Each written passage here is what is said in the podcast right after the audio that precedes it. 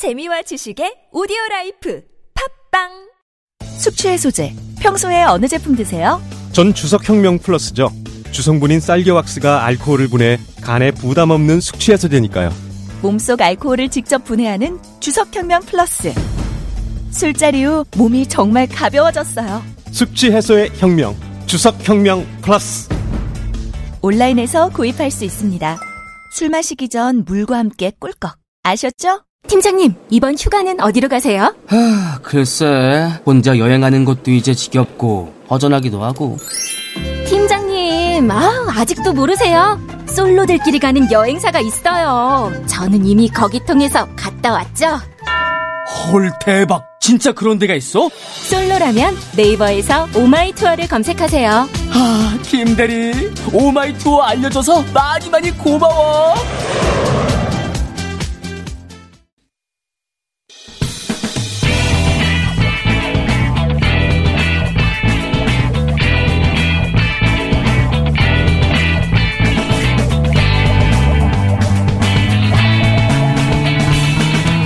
김어준의 뉴스공장.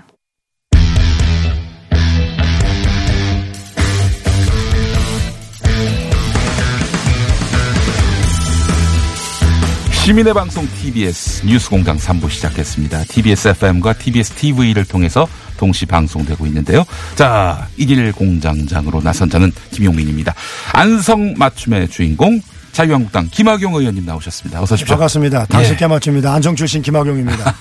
안성은 뭐 갑을 이렇게 있지 않고 딱 하나. 저 하나입니다. 알겠습니다. 아니 근데 우리 공장장은 그래도 명색이 제가 고정인데 어디 휴가를 가면은 빈말로 같이 가자고 말이라도 해야지. 인간 혼자서 이렇게 튀고 말이에요. 저는 이렇게 고생하고 문제가 많습니다. 어디 갔어요, 공장장? 글쎄, 뭐 휴가 갔는데요. 그분이 가는 휴가지는 딱 한 군데밖에 없습니다. 어디입니까? 유럽에 모 국가인데 아마 거기 갔을 것 같습니다. 느낌에 프랑스 같은 느낌이 드는데 머리가 이렇게 휘어진 걸로 봐서는 정말 고정 게스트로서 자격이 있으십니다. 감사합니다. 김학용 의원님, 사실 김학용 의원님 두고 간 이유가 김학용 의원님 가실 수 있겠어요? 지금 이 상황에서 이 난국에 어렵죠, 현실적으로. 자, 얼마 전에 그 교체된 김상조 청와대 정책실장, 그리고 청문회를 앞두고 있는 윤석열 검찰총장 후보자, 여기에 차기 법무부 장관 입각설이 돌고 있는 조국 수석까지. 이 집권 3년차 문재인 대통령 인사에 대해서 하실 말씀이 많다고요. 참 우리 대통령 고집이 정말 세세요.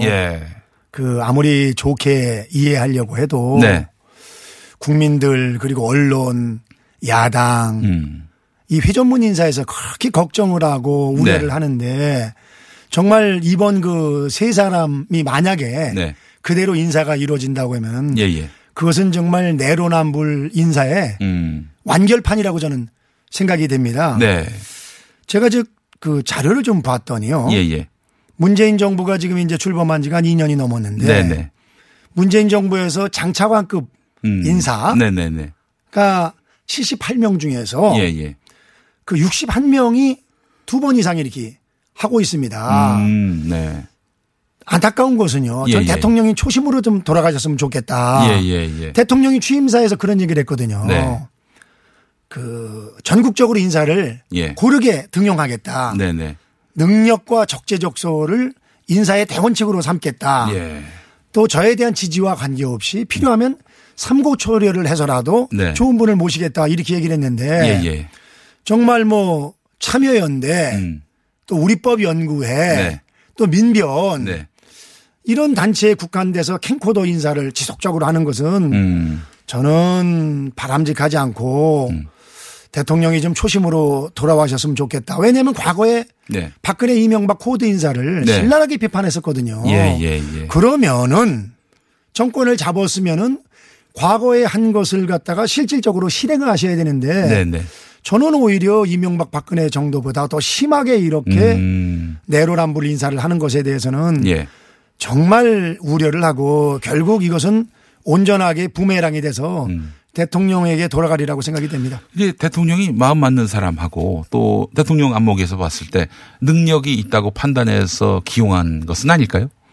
충분히 이해가 갑니다. 저도 정치를 한 30년 했기 때문에 당연히 나를 도와준 사람, 소위 캠프 인사. 네네네. 또 나랑 코드가 맞는 코드 인사. 네, 캠코. 네, 그다음에 이제 더불어민주당이 아무래도 애를 썼으니까 네. 뭐 국회의원 중에서 능력인 사람 어느 정도 쓰는 거는 관계 없습니다만 더불어민주당에 더해서 예, 캠코더. 도가 좀 지나칩니다. 네. 과거 정권에서도 이러진 않았었거든요. 그리고 과거 정권을 신랄하게 비판했기 때문에 네. 최소화해서 캠코더 인사를 해야 되는데 예. 오히려 그 폭이 너무나 넓고 네. 그리고 특히 그 핵심 요직에 대해서는 아주 정말 예외 없이 캠코더 인사를 쓰는데 이것은 국민을 통합시키는 데 있어서는 예. 적절한 인사는 아니라고 생각을 합니다. 자유한국당이 다음에 집권하면은 그 이른바 캠프 코드 인사 안 할 수 있습니까? 안 할 수는 없죠. 안 할 수는 없죠. 네, 그렇지만 예. 이제 이렇게 예. 비유를 많이 하거나 이런 과거에 예를 들어서 네. 박정희 대통령 시대에도 예. 속된 말에서 구색 맞추느냐고 네. 인사를 하다 보면 네. 전라도 분들도 넣어주시고 충청도 분 이런 지역 균형을 좀 맞추느냐고 네. 나름대로다가 신경을 썼지 않습니까? 예, 예, 예. 물론 뭐 저는 경기도이니까 기타로 취급되는 사람이니까 기타. 거기에 해당도 안 됩니다만 예, 예. 그러나 역시 그 인재를 등용하는 데 있어서 그 지역 인사를 골고루 등용하는 거 네. 이것도 저는 중요하고 또 상징성을 두기 위해서라도 예, 예. 나와는 좀 다른 생각을 가지고 있는 분들도 국정에 참여시키는 것이 저는 국가 발전을 위해서 필요하다고 생각이 됩니다. 알겠습니다. 자, 국회 현안에 대해서 네. 한번 여쭤보겠습니다. 이번 주 정말 굉장히 뜨거운 한 주였습니다. 여야 3당 원내대표가 국회 정상화에 합의했다가 네. 한국당 의총에서 추인받지 못해서 2시간 만에 뒤집혔는데 이 당시 그 의총 분위기를 네. 어떻게 보셨습니까? 즉히 정상적인 분위기였었죠. 정상적인 분위기. 네, 왜냐하면은 예. 예. 그 우리 나경원 원내대표가 된 지 한 7개월 됐는데 네. 정말 의원들이 단 한마디 그 실은 얘기 안 하고 전폭적으로 지원을 해 줬거든요. 그동안. 네. 예. 근데 이제 이번에 나경원 원내대표가 예.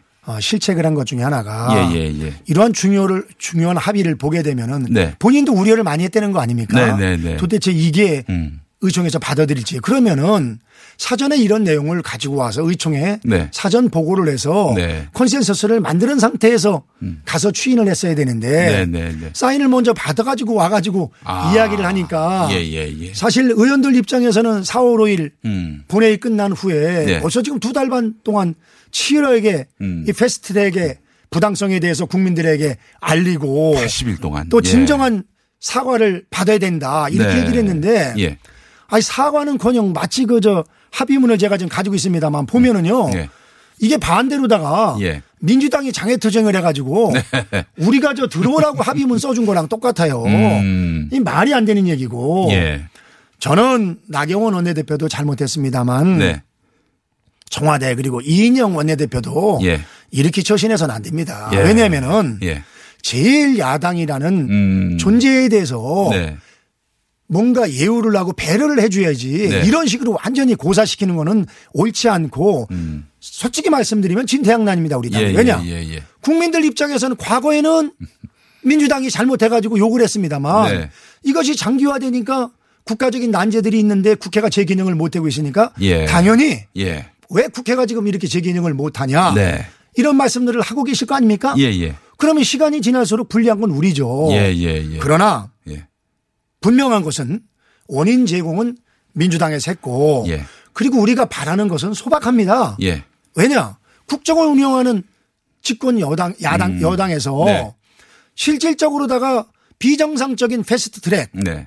그리고 그 내용 자체가 선거법이라는 것은 네. 이제까지 게임의 룰이기 때문에 여야 합의로다가 통과시키는 것이 네. 불문율이거든요. 예, 예, 예. 이런 불문율을 깨고 패스트트랙을 태웠으면은 당연히 사과는 하는 게 맞는 거거든요. 근데 알겠습니다. 내가 민주당 의원한테 목욕탕에서 얘기를 들어봤더니 예. 아, 옛날에 유감 표시했지 않냐고 그러더라고요. 그러면은 예. 이거랑 똑같은 거예요. 네. 일본이 네. 아, 옛날에 저기 36년 네. 우리가 저 괴롭혀가지고 예. 옛날에 미안했다고 사과했지 않냐. 예. 한 번 했으니까 못한다. 이거랑 똑같은 얘기죠. 유감 표명으로 넘어갈 일이 아니다. 아니. 예. 합의문이라는 것은 네네. 가장 중요한 것은 첫 번째가 진정성 있는 사과고 예, 두 번째는 예. 패스트 트랙을 예, 우리가 예. 논의를 해야 되기 때문에 태웠지만 네. 결론은 이제까지와 마찬가지로 여야 합의가 안 되면은 네. 이것은 통과를 안 시키겠다. 예예. 최소한 이런 두 가지 원칙은 그러면 패스트트랙에 올린 거 이 자체를 철회해야 된다 이 말씀인가요? 올린 걸 어떻게 철회할 수 있습니까? 올렸으니까 아니, 철회하자는 또 주장을 지금 펼치고 있어서 올렸으니까 진행은 하되 예예예. 그러나 진행은 하되 여야 합의 없이는 선거법은 게임의 룰이기 때문에 네. 통과를 안 시키겠다. 이거는 본회의에서. 이거는 예. 제 얘기가 아니고. 네. 민주당이나 네. 바른미래당 민평당의 네. 정상적인 의원들은 네. 다 한결같이 이거는 강제로 해서는 안 된다 이런 생각을 가지고 있습니다. 알겠습니다. 사실 진짜 의원님 말씀대로 나경원 원내대표의 정치 인생에 있어서 심각한 오점이 됐어요. 이번 일이. 근데 김학용 의원님이 그 나경원 원내대표하고 경선하셨잖아요. 원내대표 경선. 예. 그 과거에 그 네. 아픈 얘기 많이 했으니까 예. 다 지금 아무래도 그래도 만약에 김학용 의원님이 원내대표였다면은 어떻게 하셨을 것 같아요? 이 상황에서. 두 가지 중에 하나였었죠. 예. 첫 번째는 예. 사실은 민주당에서 아까 제가 얘기한 두 가지를 하는 예. 것이 원칙인데 예예예. 민주당 의원님들 정말 너무하세요. 뭐 정말 과거에 자기들 야당일 때 네. 2년 지났는데 다 잊어버렸어요. 네. 다 잊어버리고 그냥 뭐 개가 짖어도 기차는 간다 이런 식으로 하시는데 이런 식으로 하면 저는 안 된다고 생각이 되고요. 예, 예, 예. 그럼에도 불구하고 도저히 협상에서 얻어낼 자신이 없다고 하면은 예, 예, 예. 저는 이런 합의문을 쓸 이유도 없고 이 합의문이 우리 당에 전혀 도움이 안 되는 내용들 아니까 사인 안 할 것이다. 사인할 필요가 없이 네. 민주당이 이렇게 엉터리로 나가지만 네. 우리 자유한국당은 나라와 국민만을 생각하고 무조건 등원하겠다. 네. 차라리 이렇게 선수를 쳤던 게 맞다고 생각이 됩니다. 국회 정상화 합의 논의를 할 것도 없이. 그러면. 그 장외투쟁 접고. 그러면. 자기 발로. 민주당 같으면은 계속 이런 식으로 발목을 잡았지만. 네. 우리는 민주당과 다르다. 이렇게 하고 저는 자진 등원하는 것을 하는 것도 방법이었다 이렇게 생각이 됩니다. 아, 그렇군요.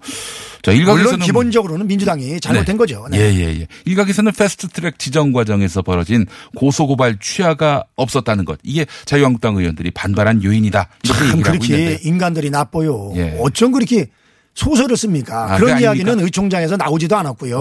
예, 예. 그거는 그렇습니다. 네. 의총장에서 나오지도 않았습니다마는 지금 뭐 이게 뭐 보좌관들까지 하면 120명. 네. 그 의원들만 해도 한 109명 정도 지금 그 여기에 연관이 돼 있지 않습니까? 각 당들이. 자유한국당은 한 50명 되는 걸로 알고 저희가 있습니다. 저희가 한 58명이고 예, 예, 민주당이 예. 한 40 몇 명 정도 되고 예. 이렇게 돼 있는데. 상호 고발. 그래서 예. 이거는 아시는 것처럼 뭐 고발을 취해야 한다고 그 없던 걸로 되는 그 뭡니까 그 뭐 반의사 불벌죄는 아니죠. 예, 예, 예. 반의사 불벌죄는 아닙니다만 그러나 결자 해지 차원에서 저는 예, 창피한 일이죠. 뭐 솔직한 얘기로 이런 걸 가지고서 고소고발한다는 게 사실은 정치적인 행위고. 그 국회 선진화법이 굉장히 고약해요. 네, 고약한데 네.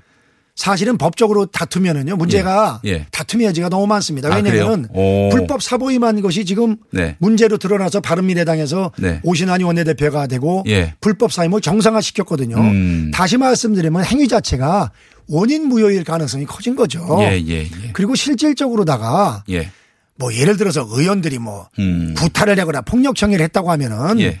그건 정말 그 용서받을 수 없는 죄겠습니다만. 근데 법조문에는 회의 진행을 방해하면은 처벌하게 돼 있다. 알죠. 예. 예. 근데 이제 그거 자체도 그 내용이 뭐 회의장이 어디까지냐의 문제도 있고 네. 또 실질적으로다가 방해한 것의 정도가 어느 정도냐에 따라서 사실은 네. 다양한 이제 법률적 다툼의 여지가 있다. 다툼의 여지가 있죠. 그러나 예. 또 한 가지 웃기는 것은요. 네. 아니 그러면 검찰에서 직접 해든지 해지. 네. 뭐 이거 저 속된 말해서 영양가도 없고 네. 저 인력 많이 투입되는 것도 영등포 경찰서 줘 가지고 네. 명색이 저 대한민국 국회의원들을 예. 저 영등포 경찰서 줄줄이 가가지고 조사받는 모양을 국민들에게 보여주는 것도 네. 이것도 검찰로서 옳지 않다고 생각이 됩니다. 네, 검찰에 불러야지 그 경찰서에서 조사받게 하는 것 자체도요. 생각을 해보세요. 지금 이게 사안 자체가 아주 단순한 건데 이걸 그 뭐 이렇게 여야를 다 120명을 다 부를 만한 그런 사안은 저는 아니라고 생각이 됩니다. 그저 대표적인 분들 몇 분 불러서 거기에 따라서 경중을 가리고 뭔가 타협점을 찾는 게 맞다고 생각이 되고요. 저희 당에서 이런 그 저 뭐 패스트트랙 관련해서 고소 고발 사태 관련해서 그 소위 국회 정상의 발목을 잡는 사람은 단 한 분도 없다는 것을 분명히 밝히고 네. 대한민국 국회의원들이 그렇게 치졸하고 옹졸하지 않습니다. 네, 알겠습니다. 사실 그 수도권이고 친박이라고 보기 어려운 김학용 의원께서 지금 원내대표라면은 당이 중도적 유권자층의 지지를 넓힐 수 있는 여지가 있지 않았겠는가 이렇게 보는 시각도 있더라고요. 늘 드리는 말씀이지만 네. 정당의 설립 목적이 정권을 잡기 위해서고 네, 그렇다고 보면은 예. 소위 멀쩡한 사람들의 표를 네. 우리가 가져야 됩니다. 멀쩡한 분들이라는 건 결국은 네. 합리적인 생각을 가진 분들이거든요. 극단에 치우치지 않는. 그렇죠. 네. 뭐 예를 들어 극자나 네. 극우 같은 분들의 네. 선택을 받아서는 네. 저는 결코 정권을 잡는 일은 요원하다고 생각이 됩니다. 그렇기 때문에 네네. 우리 자유한국당이 가야 할 길은 역시 네. 건전한 보수의 스펙트럼을 넓히는 것이 네. 지향해야 될 바라고 생각이 되고요. 네. 그런 측면에서 좀 아쉬움을 갖는 것은 네.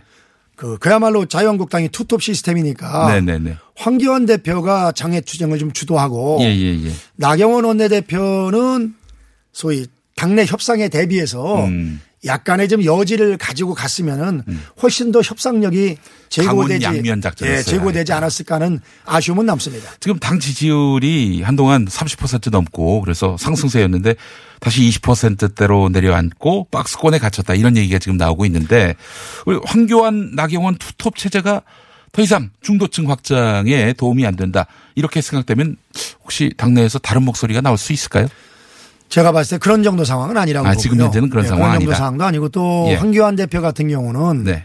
뭐 여러 가지 약간의 뭐 소위 그 비판을 받는 그런 그 언어에 네. 일부 문제의 소지를 냈습니다만 네네. 제가 보면은 상당히 학습 효과가 뛰어나고 학습 능력이 예, 뛰어나다. 점잖은 신분입니다. 그리고 예. 저랑 사실 나이 차이는 몇 살 안 납니다만은 예. 제가 만날 때마다 느끼는 건데. 예. 상당히 인품이 일반인과는 비교가 안 될 정도로 경지가 있는 분으로 저는 알겠습니다. 생각을 가지고 있습니다. 그렇기 때문에 나경원 원내대표는 어떻습니까? 지금 현재 이대로 12월까지 나경원 원내대표가 제일 지금 예. 걱정이죠. 진퇴양난에 빠져 있죠. 왜냐하면 뭐 이거 협상 안 한다 이러고. 그런데 그렇다고 또 이인영 원내대표가 뭐 시간이 지나면 뭐 변할 줄 아냐 이런 식으로 얘기하는 것도 예. 안 맞지 않죠. 자기 파트너가 저렇게 국회 정상을 위해서 애를 쓰다가 네. 합의문에 어려운 거를 사인해오고 가서 좀 네. 고생을 하고 있으면 마음이 안타깝다. 다시 한번 진정성을 가지고 만나서 논의를 해보겠다. 이렇게 하기에는 것이 올바른 원내대표 자세지.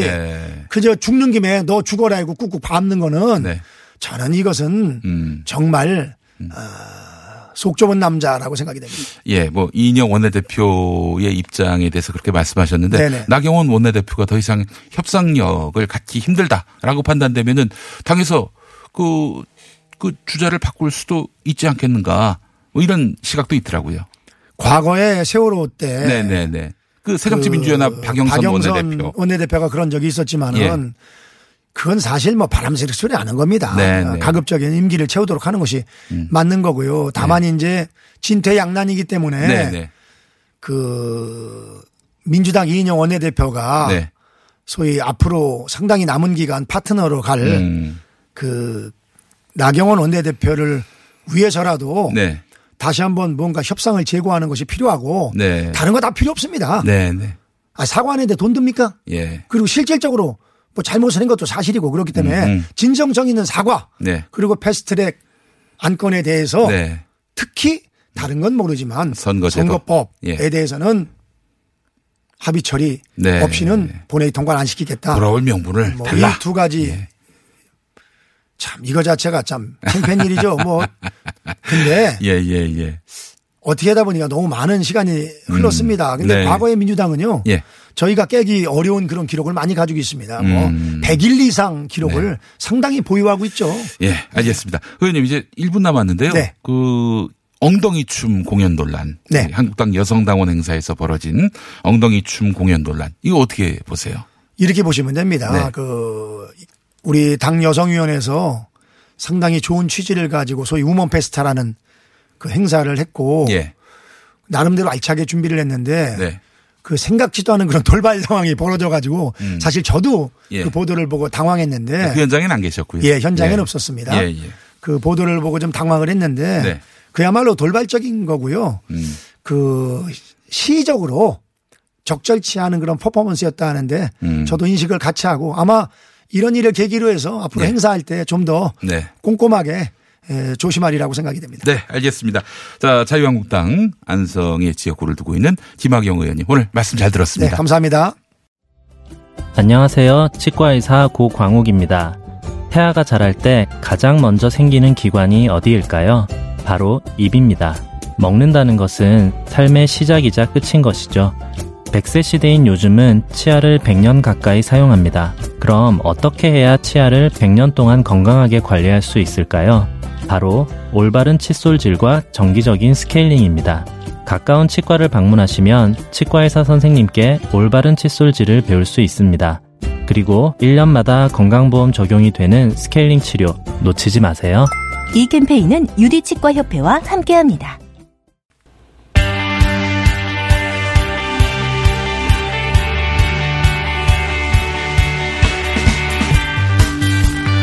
한동안 막말 논란으로 언론에 자주 보도되던 한국기독교총연합회 전광훈 대표 회장. 이제 좀 조용히 사나 했는데 최근 선관위로부터 경고를 받았습니다. 그래서 다시 그 이름이 도마 위에 오르고 있는데요. 자, 전광훈 목사와 한기총의 근황, 뉴스앤조이 이용필 기자와 함께 알아보겠습니다. 이용필 기자 어서 오십시오. 안녕하세요. 네, 개신교계 언론 뉴스앤조이. 네, 뉴스앤조이가 사실 그 전광훈 목사의 여신도 속옷 발언을 최초 보도한 언론 아닙니까? 네, 맞습니다. 예, 그래요. 그 당시 기사를 제가 다시 찾아봤는데 네. 보니까 전광훈 목사 이런 말도 했더군요. 우리 교회 성도들은 목사인 나를 위해 죽으려고 하는 자가 70% 이상이다. 내가 손가락 한 개 펴고 5개라고 하면 다 5개라고 한다. 자기 견해 없이 목사를 위해서 열려 있는 것이다. 어떤 의미에서 목사는 교인들에게 교주가 돼야 한다. 이런 말도 했었어요. 네네. 예. 아, 참 그럼 그때 그 당시 그런 말씀을 하셔가지고 네. 상당한 파장을 일으켰고 2005년 발언이었습니다. 예, 지금까지 빤스 목사는 오명을 뒤집어 쓰고 있습니다. 그래요. 예. 속옷으로 좀 앞으로 정정해 주시죠. 예, 알겠습니다. 지상파 방송이니까. 예, 속옷 목사라는 네, 오명을. 목사. 예. 자, 목사가 선관위로부터 제지를 받는 것 참 드문 일이 아닌가 싶은데 선관위가 왜 전광훈 목사에게 그 제지를 했습니까? 네, 우선 뭐 목사들이라고 해서 예. 선관위부터 제재 안 받는 사람은 없긴 한데 예, 예. 간혹가다 있긴 하는데 웬만하면 성직자들하면은 예.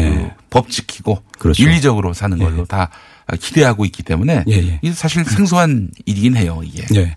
근데 이제 전광훈 목사 같은 경우는 이제 상습적이다. 아, 이게 좀 다른 목사들과 차별성이 있습니다. 네네네. 가장 최근에는 이제 6월 16일이죠. 당시 예. 이제 일요일 예배 때 송영선 전 의원. 송영선을 국회로 보내야 된다. 예전에 한나라당 예, 맞습니다. 비례대표 예. 군인 출신 예. 네.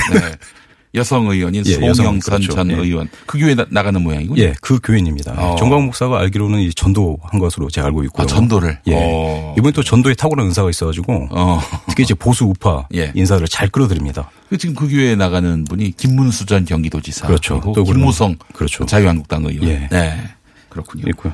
그래서 이제 그런 송영선 의원을 국회로 보내자 하고 네. 하니까 이제.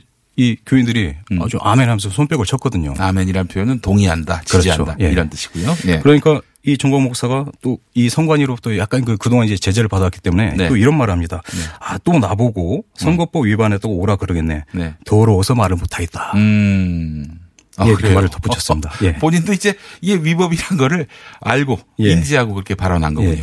예. 역시 아니나 다를까 또 선관위가 예. 찾아왔습니다. 찾아왔어요? 예. 아. 전광훈 목사한테 찾아가지고. 전 목사가 그 예측을 잘못하셨네. 선관위가 오라고 하겠다라고 네. 했는데 선관위가 전 네. 목사한테 왔어요. 예, 한기총 예. 사무실로 찾아와가지고 예. 아, 지금 당장은 선거법 위반이라고 볼 수는 없는데 네. 선거 기간에 가면 네. 이게 선거법 위반에 걸릴 수가 있다.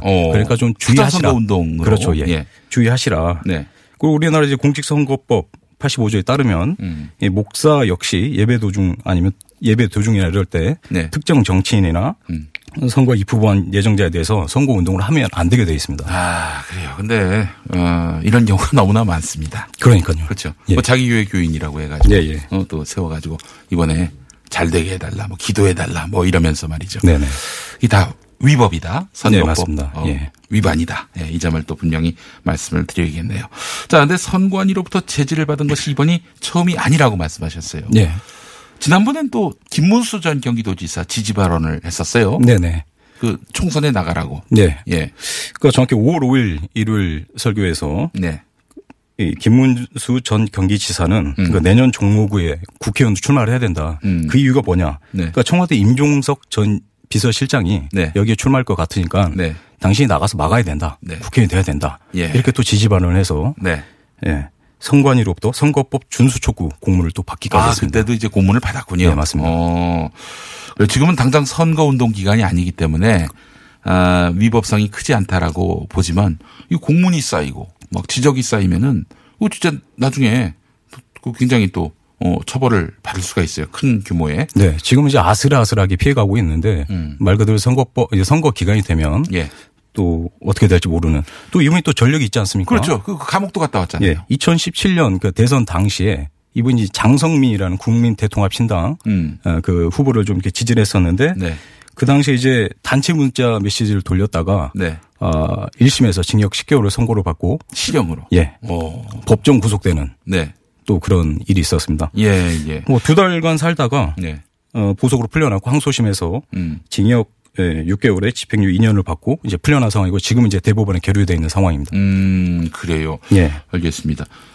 지금 집행유예 기간인가 봐요. 네, 맞습니다. 예. 그런 와중에 또 지금 선거법 준수 촉구를 지금 선관위로부터 받고 있는데 이분에게 법은 무엇인가 묻고 싶네요, 진짜. 네. 전광훈 목사가 거론하는 정치인들 지금 보니까 전광훈 목사가 기독자유당이라고 네. 자유한국당과는 또 다른 네. 극우 성향의 정당인 기독자유당. 기독자유당을 본인이 만들었다. 이런 얘기도 하고 다니지 않습니까? 네네. 그러니까 본인이 이제 후원회장이고. 네. 예, 이렇게 창립에 기여한 사람이지. 네. 자기가 직접 만들지는 않았다. 그게 그건데.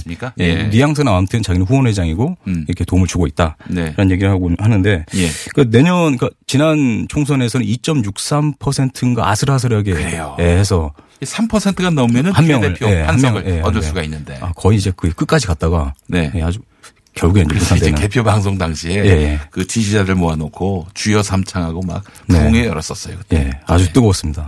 예. 그때 현장에 가보셨죠? 예. 그래서 지금 내년 총선에서는 기필코 이렇게 넣겠다. 국회 입성하겠다 그랬는데 이분이 그래서 최고의 라인업을 설정을 하셨습니다. 그래요? 네. 1번이 이제 비례대표 1번이 김문수 전 경기지사. 그게 불가능해요. 네. 비례대표 1번은 여성이어야 합니다. 그럼요. 네. 근데 김문수 네. 전 지사를 1번으로 네. 하겠다. 이분이 5월 14일에 발언하신 거거든요. 네. 그러니까 1번이 김문수 전 경기지사, 2번이 네.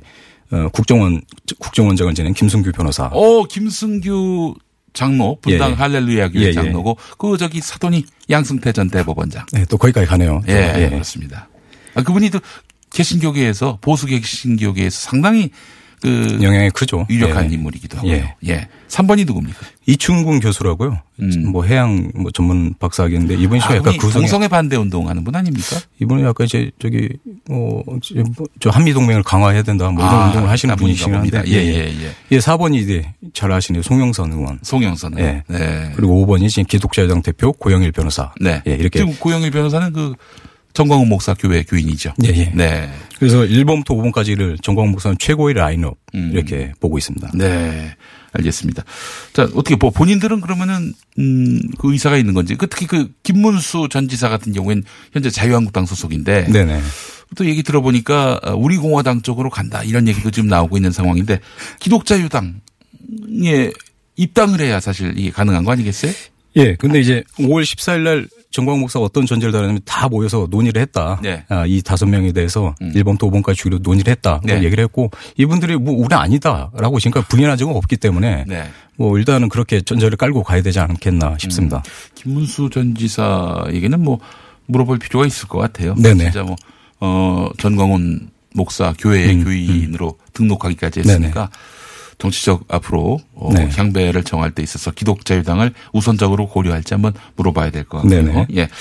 자, 전광훈 목사의 여러 논란이 될 만한 발언들 이것 때문에 개신교계 내부에서도 비난이 잇따랐고 그 한기총 탈퇴 움직임이 또 줄을 이은 걸로 알고 있습니다. 네네. 예. 일단 개신교계 안에서는 상당한 반발이 있었고요. 정치적 목적을 달성하기 위해서 신앙을 이용하고 있다. 네. 이렇게 보면서 상당한 비판 세례가 쏟아지고 있습니다. 그런데 이제 전광훈 목사는 개신교 목사 90%가 자기를 지지한다. 또 이렇게 얘기하고 다니잖아요. 역으로 생각하시면 될 것 같습니다. 10% 90%가 아니라 10% 정도. 10%씩 10% 미만이지 않을까. 예, 그렇게 보고 있고요. 예. 실제로 이제 이런 구구적인 행태에 반발해서 여의도 순복음교회가 속해 있는 기독교 대한 하나님의 송해라는 예. 한기총에서 지금 가장 큰 교단이 예. 6월 11일 네. 그러니까 전광훈 목사가 문재인 대통령 하야 촉구 예. 집회에 들어간 날 네. 탈퇴, 그러니까 행정 보류를 선언했습니다. 네네네. 이유가 뭐냐면 지나치게 편향적인 시각과 관점으로 시국 선언문을 발표하고, 그러니까 정치적으로 너무 나갔다. 네. 아 이거 선을 넘었다. 예. 이렇게 보고 나서 예. 보고 이렇게 이제 행정 보류, 사실상의 탈퇴에 준하는 그런 상황이라고 보시면 되겠고요. 네. 한국 개신교에서 가장 큰 선교단체, 대학생 선교단체 CCC도 예, 한기총을 탈퇴를 했습니다. 네, 알겠습니다. 그 한기총 릴레이 단식한다고 그랬어요. 문재인 네네. 대통령의 하야를 촉구하면서 연말까지 하야하라 또 이렇게 요구하고 있는데 어떻게 전광훈 목사가 뭐 릴레이 단식 들어간다고 얘기 들었는데 어떻게 됐습니까? 뭐 이게 언론에도 많이 나왔는데 뭐 한 끼 이렇게 하루 이렇게 단식하고 끝냈고 한 끼 단식 예 그렇게 하고 끝냈고 뭐 당뇨가 네. 있어서 못하겠다 예. 자기는 못한다 순교의 각오로 뭐 어떻게 한다고 예. 말씀하시더니 또 이렇게 현실적인 부분이 있다 보니까 그래요. 예. 뭐 그거는 예. 이제 수사적 표현이라고 말하지 않겠는가? 근데 예. 어쨌든 지금 단식은 청와대 앞에서 단식 릴레이 단식은 한 18일째 진행이 되고 있는 상황입니다. 네 어떻게 뭐 전국 253개 지역에다가 네. 253개가 바로 선거구 아니겠어요? 국회의원 선거구. 네. 조직을 만든다고 하더니 어떻게 됐습니까? 조직을 만들었다고 했는데 정확하게 253개의 네. 그 조직이 구축이 돼 있는지는 아직 확인이 안 된 상황이고요. 그런데 그 조직 안에 목사 이렇게 다 넣어가지고 네. 자기들이 말하는 애국운동을 해서 네. 다음 총선에 영향을 좀 미치겠다 이렇게 보고 있는 거죠. 그래요. 네. 그 선거 전위 조직으로 활용할 가능성도 뭐 배제할 수는 없겠다는 생각이 드는데 어떻게 뭐 거기 253개 조직 연합회장이 그 TV에 많이 나오는 장경동 목사 아닙니까? 그렇습니다. 예. 장경동 목사는 어떻게 지금 적극적으로 여기 가세하고 있나요? 이분도 이렇게 나와서 가끔씩 말씀도 하시곤 하는데 네. 이분도 좀 약간 특이한 좀 전력이 있습니다. 네. 지난번 총선 때 네. 기독자유당 네. 5번 찍어줘 이렇게 예배 시간에 말씀했다가 또 벌금 150만 원을 또 선고를 네. 받고 예, 예. 예, 그런 전력이 있습니다. 역시 예. 선거법 위반이죠. 현재로서는 뭐 두각을 드러내면서 활동하고 있는 것 같지는 않다. 네, 예, 그렇습니다. 예, 알겠습니다. 자, 뉴스앤조이 이용필 기자와 함께 이야기 나눴습니다. 오늘 감사합니다. 감사합니다.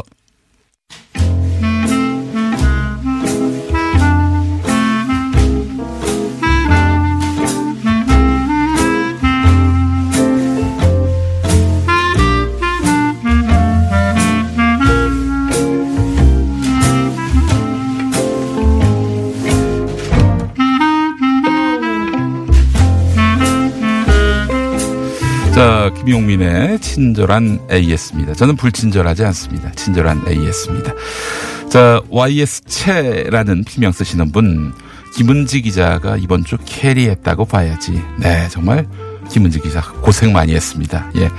자, 그리고, 지헌원님, 김엄마 은근히 자기 방송 광고 귀여워. 제가 언제 광고를 냈습니까? 저 KBS 1라디오 김용민 라이브 진행한다고 광고했습니까? 예. 안 한 것 같은데. 예. 알겠습니다. 지지쭈님, 주진우 기자, 헤어스타일, 살롱 원장 같아. 그래요. 드문드문 난 흰머리는 뭐, 웨이브 넣은 게 아니라 실제로 저렇게, 흰머리입니다. 네. 주진우 기자, 세월의 흔적이 머리카락에 많이 녹아 있습니다. 예.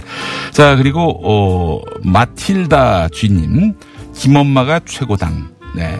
부공장장 임명.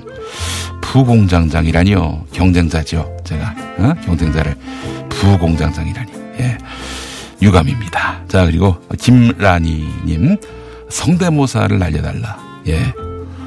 이회창 전 총재 성대모사로 여러분들께 봉사하겠습니다.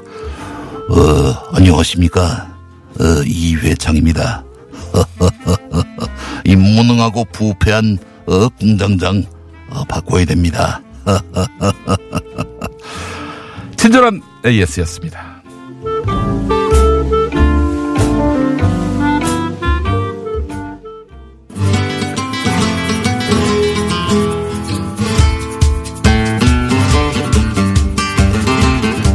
자유한국당 총재 혀준 황교익 선생님 어서 오십시오. 예, 안녕하세요. 황교익입니다. 네, 황교익 선생님. 예.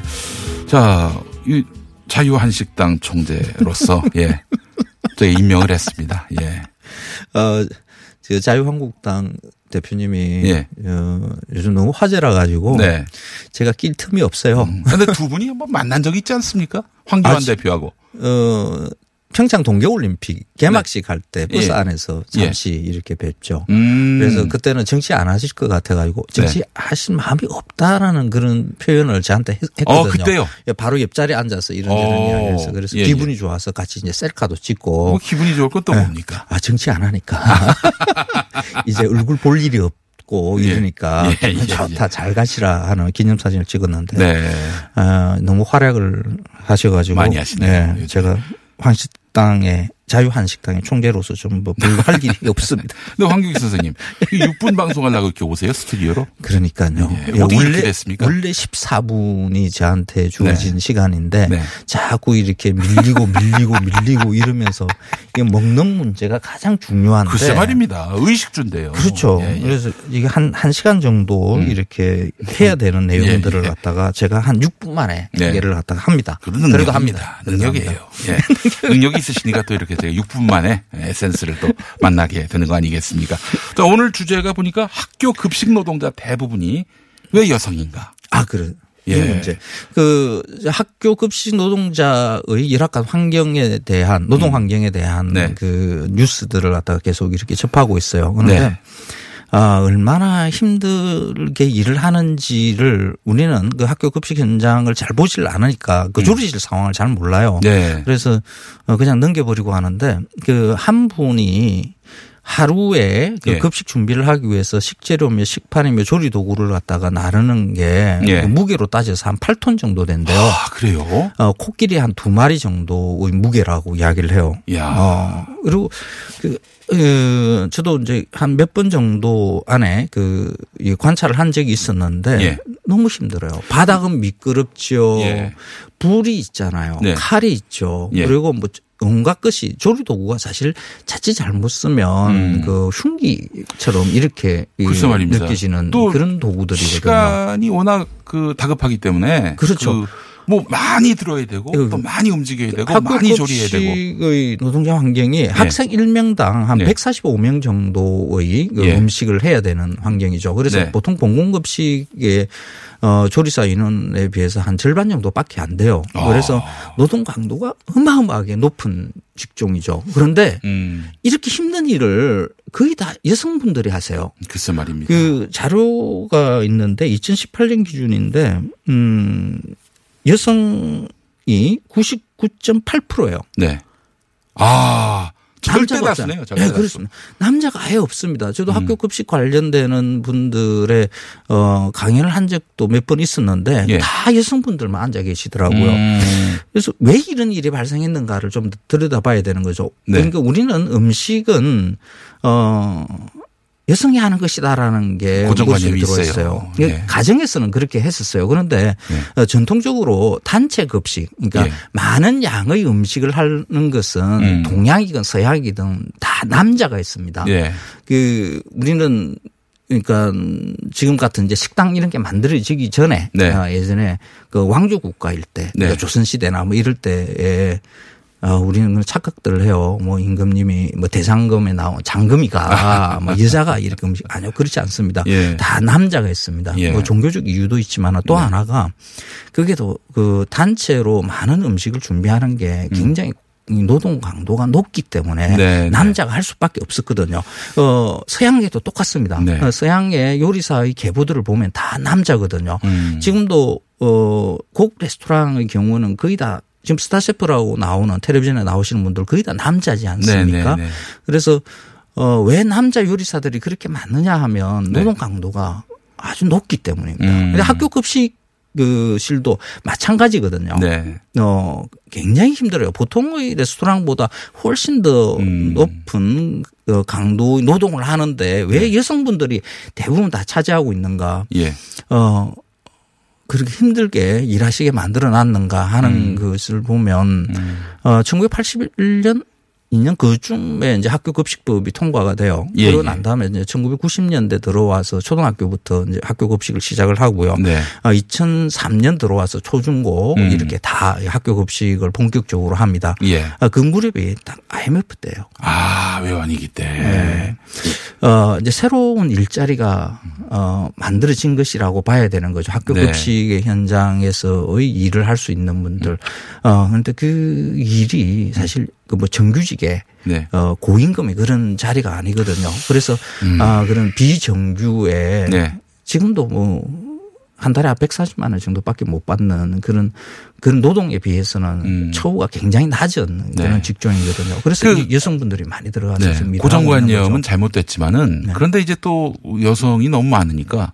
남성 비중을 늘리자 또 이렇게 가면은 여성들의 일자리를 또 빼앗는 것 아닌가. 바꿔야죠. 예. 지금 그 학교 급식 안에 들어오는 그 예. 식재료들의 단위들이 굉장히 커요. 네. 10kg, 15kg 이 정도 단위로 큰 묶음으로 들어오거든요. 그걸 좀 짧게 쪼갤 필요가 있고요. 네. 그리고 그 반조리 되어 있는 상태. 그러니까 파, 당근 이런 감자 이런 것이 네. 그냥 그 통째로 들어오는 게 아니라 웬만큼 그렇죠. 그냥 곧장 손질이 돼서 그렇죠. 예. 그냥 조리 기구 안에 집어넣어도 될 정도로 네. 그렇게 만들어져서 이렇게 들어와야 되고요. 네. 그리고 일단 인원수를 늘려야 되는 인원수를 거죠. 인원수를 늘려야 한다. 그러니까 지금의 일자리를 그렇죠. 유지하면서. 예. 보통 뭐 물건 크게 큰 물건들 나르고 하는 것에는 남자들의 과 여자 이렇게 봤을 때는 남자 한 분이 할 수 있는 게 여자는 한 두 분, 세 분 이렇게 계셔야 되는 거거든요. 예, 이거는 예. 차별이 아니라 차이거든요. 네. 그 남녀의 신체적인 차이 네. 이런 걸 예. 생각을 해서 노동자를 숫자를 더 늘려야 됩니다. 늘려야 된다. 네. 늘려야 노동 잘 해 주셔야 됩니다. 네. 너무 힘듭니다. 그래 아이들이 잘 먹습니다. 네. 이렇게 정리하겠습니다. 황교익 맛 칼럼니스트와 함께했습니다. 수고 많이 하셨습니다. 자, 수고하셨어요. 황 선생님. 끝났어요? 예, 끝났습니다. 저는 인사드리겠습니다. 김용민이었습니다. 여러분, 좋은 주말 보내세요. 고맙습니다.